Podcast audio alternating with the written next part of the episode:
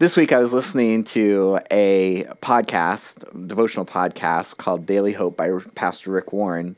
And he was telling the story of Elijah being fed by ravens, living in a ravine.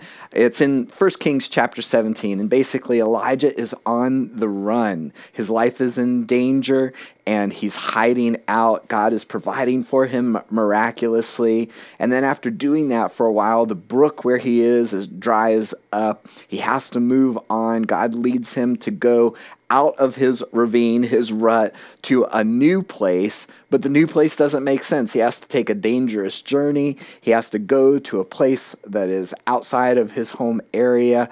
And on top of all that, he's being sent to a widow who is poor and can't even provide for herself and her family, let alone a guest.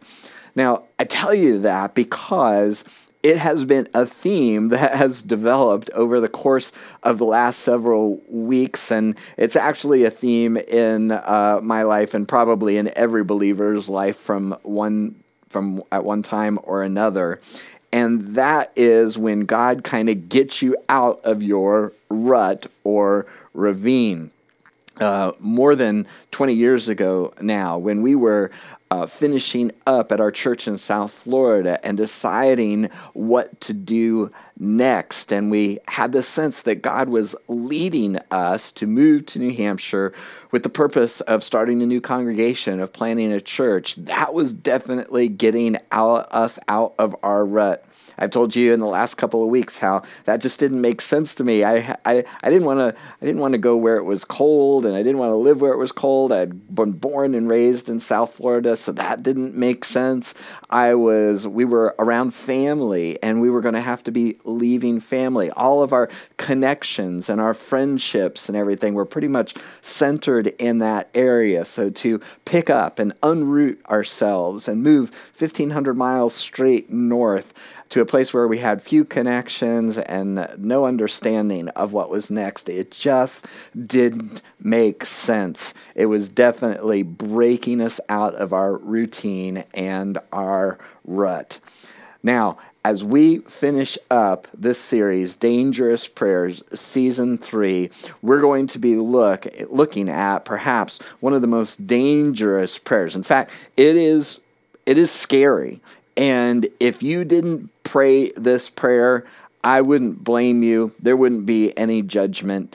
But if you will be willing to take the risk of praying this prayer, then eh, I, I, I think that it would just be amazing to see the things that God might do with a people, with a, with a congregation with a group of people watching a church service online in 2021 what God might do if we are willing to pray this prayer. Now, this prayer is suggested by the main prayer of this whole season three of Dangerous Prayers. And we looked at this last week from Isaiah chapter 6, verse 8, where Isaiah has this vision and he sees the Lord. And then at the end of the vision, he says this Then I heard the Lord asking, Whom should I send as a messenger to this people? Who will go for us? And Isaiah says, I said, Here am I, send me. So, send me has been kind of the overarching prayer, the overarching theme of this whole series. And we've talked about how this touches on our usefulness, that our most important ability is our availability, that God can overcome a lot of different shortcomings, but we need to be available to Him. And then last week we talked about those excuses, those shortcomings, those reasons that we come up with as to why we don't need to do what God is calling us to do and we're not the right person and somebody else should take care of that. And we've talked about how there's no shortcoming that God can't overcome. And if, by the way, you are catching up, you can go to our website, click on the on demand link, and you can uh, watch those messages, watch those services. You can also, as we mentioned last week, subscribe to the podcast to make sure that those are delivered to you on a weekly basis. But um, catching up, we have been talking about this idea of send me, and often, just like in the story of Elijah, just like in my story of moving from South Florida, where I'd always been, up to New England, there are times where God, in order to accomplish his purposes and in order for us to be used by him, we have to be disturbed. We have to be unrooted. We have to be moved on. We have to have a change. And uh, God sometimes just kind of pops us out of our routine and what we expect.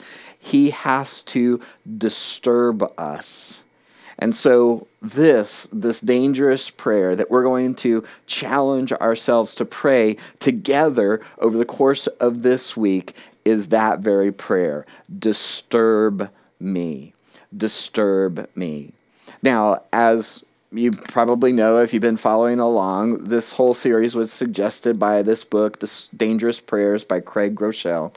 And this comes from the conclusion, this prayer comes from the conclusion of this book. And I just want to read to you a little part of this uh, that tells the story of where the prayer Disturb Me came from uh, Craig is speaking autobiographically, talking about his prayers and how safe they were and how God kind of popped him out of that routine. This is what he says I had access to the creator and sustainer of the universe the great I am, the Alpha and the Omega, the beginning and the end, the all powerful, ever present, all knowing God who can send fire from heaven, shut the mouths of hungry lions, or calm a raging storm.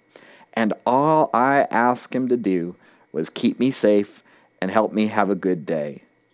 Then one day I came across a prayer attributed to Sir Francis Drake an English sea captain who lived from 1540 to 1596. His prayer messed me up.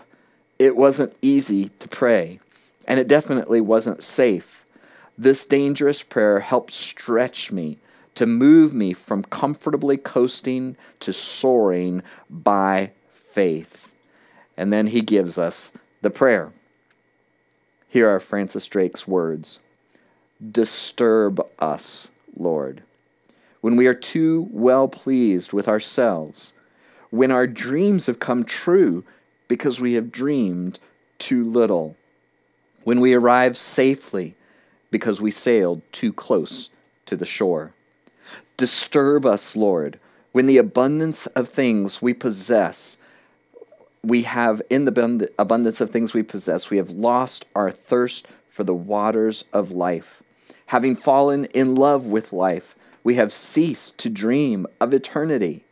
And in our efforts to build a new earth, we have allowed our vision of the new heaven to dim. Disturb us, Lord, to dare more boldly, to venture on wider seas where storms will show your mastery, where losing sight of land we shall find the stars. We ask you to push back the horizon of our hopes and to push back the future in strength, courage, hope, and love. This we ask in the name of our captain, who is Jesus Christ. Amen. And that's what God did. He disturbed me. For years, I never wanted to be interrupted but after praying more dangerous prayers, I discovered that God's gentle promptings would lead regularly for me to interrupt my self centered plans, and He would direct me towards His eternal will. Instead of being limited by what I wanted, God helped me to care more about others and consider what He wants. Instead of craving a life of comfort, I've found joy in serving the needs of others through daily acts of faith. Rather than trying to control my own life, I've learned to trust God moment by moment, even if it breaks me. I'm far from perfect. Some would say I'm more disturbed than ever, but I'm closer to God. My faith is stronger, my life is richer, and my heart is fuller. You can see how running across that prayer made such a difference in Craig's life and how praying that kind of prayer, being available to whatever God wants to do to expand your horizons and push you out towards pa- towards uh, past what you have considered comfortable and safe. That that just opened up a whole different way of living. And that's what we are going to talk about today. We're going to look at a passage where uh, someone in the scriptures was completely disturbed and popped out of their normal and safe routine to be used by God in a key way. And all of this comes back to our availability. And that's what we're going to be talking about today because the prayer of disturb me is really a prayer of availability. It's whatever it takes, whatever adjustments need to be made. I'm willing to do that. Lord, disturb me. I'm available to you. And our bottom line will come from this passage that we look at, and it's a simple two word response Yes, Lord. Yes, Lord. This is the response that that the Lord is looking for from us, and that if we will just have this response ready to go, we can pray this prayer. He will lead us and guide us, and He will show us what is next. And so we're going to challenge you to pray, disturb me. Disturb me. Now, I mentioned already that our bottom line, this two word bottom line, came from the passage that we're going to be looking at today. And in fact, you, you can memorize this verse. Uh, it's so simple, it's so easy. This isn't the whole thing, but I at least want you to know where it is. It's in Acts chapter 9, verse 10. And uh, you can memorize it Acts 9, 10. Yes, Lord. And then say it again afterwards. Acts 9, 10. And the way I remember it is just like 10 follows 9, the when you say Lord, the answer is always going to be yes. Acts 9:10. Yes, Lord. Acts 9:10. Let's look at the whole passage. It's Acts chapter 9 verses 10 to 15. And you may be familiar that in Acts chapter 9, the most famous part of that chapter is the Apostle Paul's conversion. Here you have the Apostle Paul, at that time named Saul, traveling from Jerusalem to Damascus to persecute the followers of Jesus. On the way, he encounters the living and risen Jesus, and his his whole life is transformed and redirected. That's a whole nother story of Disturb Me. But in the midst of that, there's a second character that gets used by God very critically in this passage. His name is Ananias, and that's the person whose story we're going to look at today. I'm going to be reading from Acts chapter 9, verses 10 to 15. This is the New Living Translation if you'd like to follow along. And this is what it says. Now there was a believer in Damascus named Ananias. The Lord spoke to him in a vision, calling, Ananias. Yes, Lord, he replied. The Lord said, Go over to Straight Street to the house of Judas. When you get there, ask for a name from ask for a man from Tarsus named Saul. He is praying to me right now. I have shown him a vision of a man named Ananias coming in and laying hands on him so he can see again. As part of his encounter with Jesus, Paul is temporarily blinded. Verse 13 But Lord, exclaimed Ananias, I've heard many people talk about the terrible things this man has done to the believers in Jerusalem, and he is authorized by the leading priest to arrest everyone who calls upon your name. But the Lord said, Go for Saul is my chosen instrument to take my message to the Gentiles and to kings as well as to the people of Israel. Would you pray with me? Heavenly Father, I thank you, Lord, for your word, and I pray that you would speak to us through it this, uh, in this hour, that you would show us exactly what we need to do and what our response should be. That you would give us willing hearts and that you would open our eyes. And I pray, Lord, that for everyone who's listening and watching, that you will show us exactly what we need to do and how we need to respond. and then give us the courage and faith to act accordingly. We pray this in Jesus' name. And everyone said, Amen. Amen. And uh, so let's look at this together. And again, this uh, bottom line comes from Acts chapter 9, verse 10. Yes, Lord. It's the response of Ananias when uh, he hears and sees the Lord in his prayer time. And uh, I'm going to give you three affirmations that are related to this response and to this prayer of disturb me uh, from this passage. And uh, the first one is this that for the follower of the Lord, the answer is always yes, Lord. The answer is always yes, Lord. We're going to affirm these three things. We recognize that when you say yes to the Lord Jesus, when you say yes to his forgiveness, you're also saying yes to his lordship. And so our default answer for and to him is always going to be yes, Lord.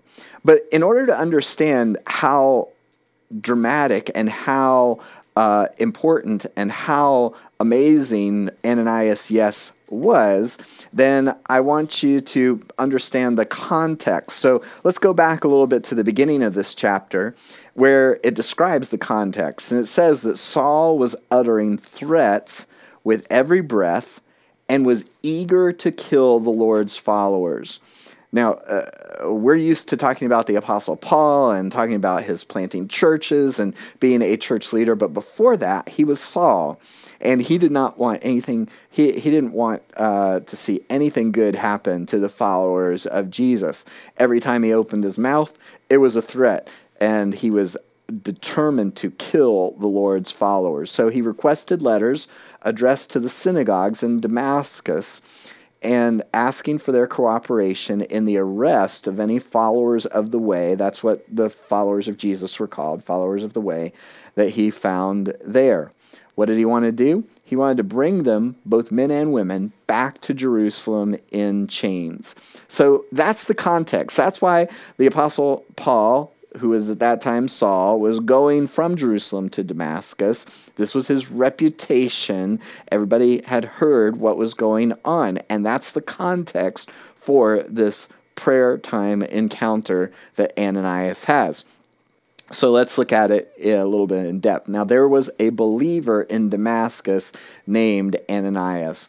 Here is a disciple, a follower of Jesus, and that's pretty much the only thing that we know about him. He was a follower of Jesus, and he lived in Damascus. And uh, so the Lord spoke to him in a vision, calling Ananias, calls him by name, and he replies, Yes, Lord. Now, I recognize uh, that when he's replying, Yes, Lord, that he's basically saying, Yes, I hear you. What is it you want? Uh, he somebody calls your name. Yes, what can I do for you? That's kind of the response there. But I want to, I, I want to draw a bigger conclusion from that, uh, and that is that this yes, Lord, I mean, that is the response. If you're a disciple, if you're a follower of Jesus, when you're praying, your response is always going to be yes, Lord. That's the nature of the relationship. And so when he hears the Lord, his answer is yes, Lord. That's just the nature of the relationship. When you're a follower of Jesus, he is your Lord. That means He gets to call the shots. That means what He says, we do. That's the nature of the relationship. There's another story in the book that I wanted to read to you that kind of illustrates that, and it talks about how you know when Jesus said that we are um, that we're to love God and love others, and how that's the greatest commandment, how those are related to one another. If you want to love God, love others. If you want to uh, show your uh, love for others, then that ends up showing your love for God. Uh, this kind of goes along with that whole theme, and it's the story of a pastor and somebody in his congregation. The pastor's habit was after church to hang out at the back and shake people's hands as they were leaving and say hello to everyone, greet as many people as possible. And uh, as he was doing this, this guy comes up, relatively new to the church, and as he's going out, shakes Matt's. This guy's name is Matt, and he says, uh, Matt replies, uh, I just want you to know, Pastor, the answer is yes. Now, what's the question? Now, the pastor was kind of confused by this and didn't know what quite to make of it. So, you know, he just kind of goes on. Second week comes around, pastor's at the, the at back of the church, shaking everybody's hand. Matt comes through the line and he says, Pastor, I just want you to know the answer is yes. Now, what's the question? You know, the pastor is still kind of thinking, you know, this doesn't make sense. I'm not sure exactly what he's trying to get at. Third week, same thing happens again. This time, however, the pastor says, This isn't a mistake. This isn't this this is something purposeful. He's saying this on purpose. So let me figure out what's going on. And so they set up a coffee date and they go out during the week and they have a conversation and there he's the pastor is able to get to the bottom of this. Uh, he says, uh, the pastor says, I've been wondering about what you said to me. What do you mean the answer is yes? Matt leaned back with a look of deep satisfaction as if he'd been waiting his whole life for the pastor to ask him that question. He started talking slowly, carefully choosing his words. I was not always the man that I am today. I did a lot of bad things in my life, hurt a lot of people. I was addicted to alcohol, pornography, and gambling. These addictions ruined my life. I betrayed my wife, crushed my children, caused so much pain. Matt choked up, and the pastor could see tears forming in the man's eyes. Assuming they were tears of pain and regret, the pastor was startled to hear Matt say, But I'm thankful now for those low times, because that's what helped me to be open to Christ. You see, when I hit bottom, a friend invited me to church, and that's when I heard you preach about the grace of Christ. Pastor, that's why I want you to know my answer to you is always yes. Because of how Jesus changed my life through our church, I will always be available to Him and to you. If you ask me to mow the church yard, I will be honored to do it. If you need money to help a single mom, I will give without hesitation. If you need someone to drive a widow to church, I'm your driver. Pastor, I want you to know that my answer is yes. So just let me know the question. You see, as he concludes there, that's the that's the heart of a person that God can use, and that is uh, the the heart that we should have towards our Lord, and then that is played out in our service to others. Just ask me whatever you want. The answer is yes. Lord, I belong to you. You saved me. You rescued me. Whatever you want to accomplish, my answer is yes. Now, what's the question? Imagine if we had uh, everybody that was watching here decided to be like a Matt. You know, if I got calls and emails during the week, you know, what do you need? What do you need? How can we serve? How can we help? If you were just always on the lookout for a need and then how you can fill it even if it's inconvenient, even if it gets you out of your normal routine. And here in this two word response, Ananias sums up the response of every disciple to their Lord Jesus Yes, Lord. Now, so that's the first uh, kind of affirmation related to this. Lord, I can pray, disturb me, and I know that whatever you ask, my answer is going to be yes, Lord, because that's the default. That's that's the always the answer for a follower of Jesus. But here's the thing that makes it a little bit more interesting and a little more dangerous and a little more exciting. Yes, Lord, doesn't always make sense, Lord. and it's good just to recognize that that as as you affirm that the answer to the lord is always going to be yes you can also say i get it lord that a yes lord doesn't always make sense to me lord and we see this play out in ananias's uh, back and forth with the lord the Lord said, Go over to Straight Street to the house of Judas. Okay, got it. There's a guy named Judas, lives on Straight Street. When you get there, ask for a na- man from Tarsus named Saul.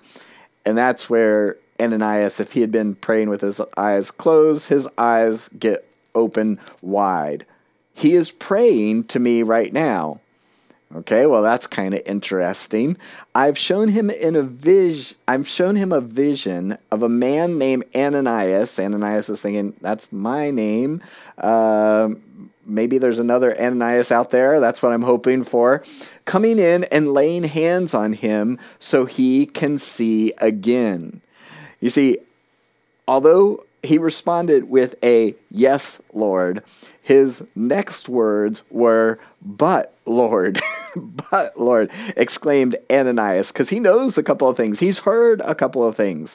I've heard many people talk about the terrible things this man has done to the believers in Jerusalem. Saul's reputation had preceded him, and that he is authorized by the leading priest to arrest everyone who calls upon your name. Now, my answer is yes, Lord. But Lord, do, do you happen to know who Saul is? I, you know, I, I know you're just hearing from him from the first time he's praying to you, but but I've heard about this guy. He is a dangerous man. I'd be taking my life into my own hands if I go and hunt him down. He came here to hunt me down and arrest me and take me away from my home and my family and my uh, synagogue and everything that I know, my hometown. Uh, you you know this, Lord. You know, you know, Isaiah's prayer was, "Here am I, send me." This would be kind of dumb. This was the prayer, "Here am I, arrest me." I'm not sure that I want to sign up. There's that, but Lord. And very often, when God gives us a job, it doesn't always make sense to us, but that's okay. Because as the book of Isaiah puts it, this is the, the Lord's words through the, Isaiah For my thoughts are not your thoughts, neither are my ways your neither are your ways my ways, declares the Lord. For just as the heavens are higher than the earth, so my ways are higher than your ways, and my thoughts higher than your thoughts. You see, uh, Elijah leaving the ravine and going out uh, on the next on the journey. Uh, the Foreman family leaving South Florida to move to New Hampshire. Ananias going and hunting down the man who had come to hunt him down. There are example after example in the scriptures in Christian life where God gives us an assignment that on the surface just doesn't make sense. But it doesn't matter if it makes sense to us because his thoughts are higher than our thoughts. Now, you should check this out. He's not going to say anything to you that doesn't align with the scriptures. He's not he's going to lead by his spirit. He's it's good to seek out wisdom from other people who are following Jesus, who can give you insight. And when you, his word, his spirit, and his people all align, you can have confidence. So this isn't just go off uh, half cocked and uh, follow just anything that comes into your mind, but just be aware that sometimes when he disturbs us, when he pulls us out of our normal routine, it isn't going to make sense. But that's okay. As long as we have that yes, Lord, in place, as long as we understand that that is always going to be our response, if we understand that our a yes, Lord, isn't always going to make sense to us, then we also can have this confidence and make this affirmation Yes, Lord, always brings about your best, Lord. Do you have that confidence? Do you have that assurance that if you follow him wholeheartedly, if you do what he says, then that's going to bring about the best result? Look at how the Lord responds to Ananias. But the Lord said, Go. Yes, you've got the right answer. Yes, Lord. I understand your but, Lord. It doesn't make sense. The, so you're, but, you know, do you know this? Have you heard this? I get that.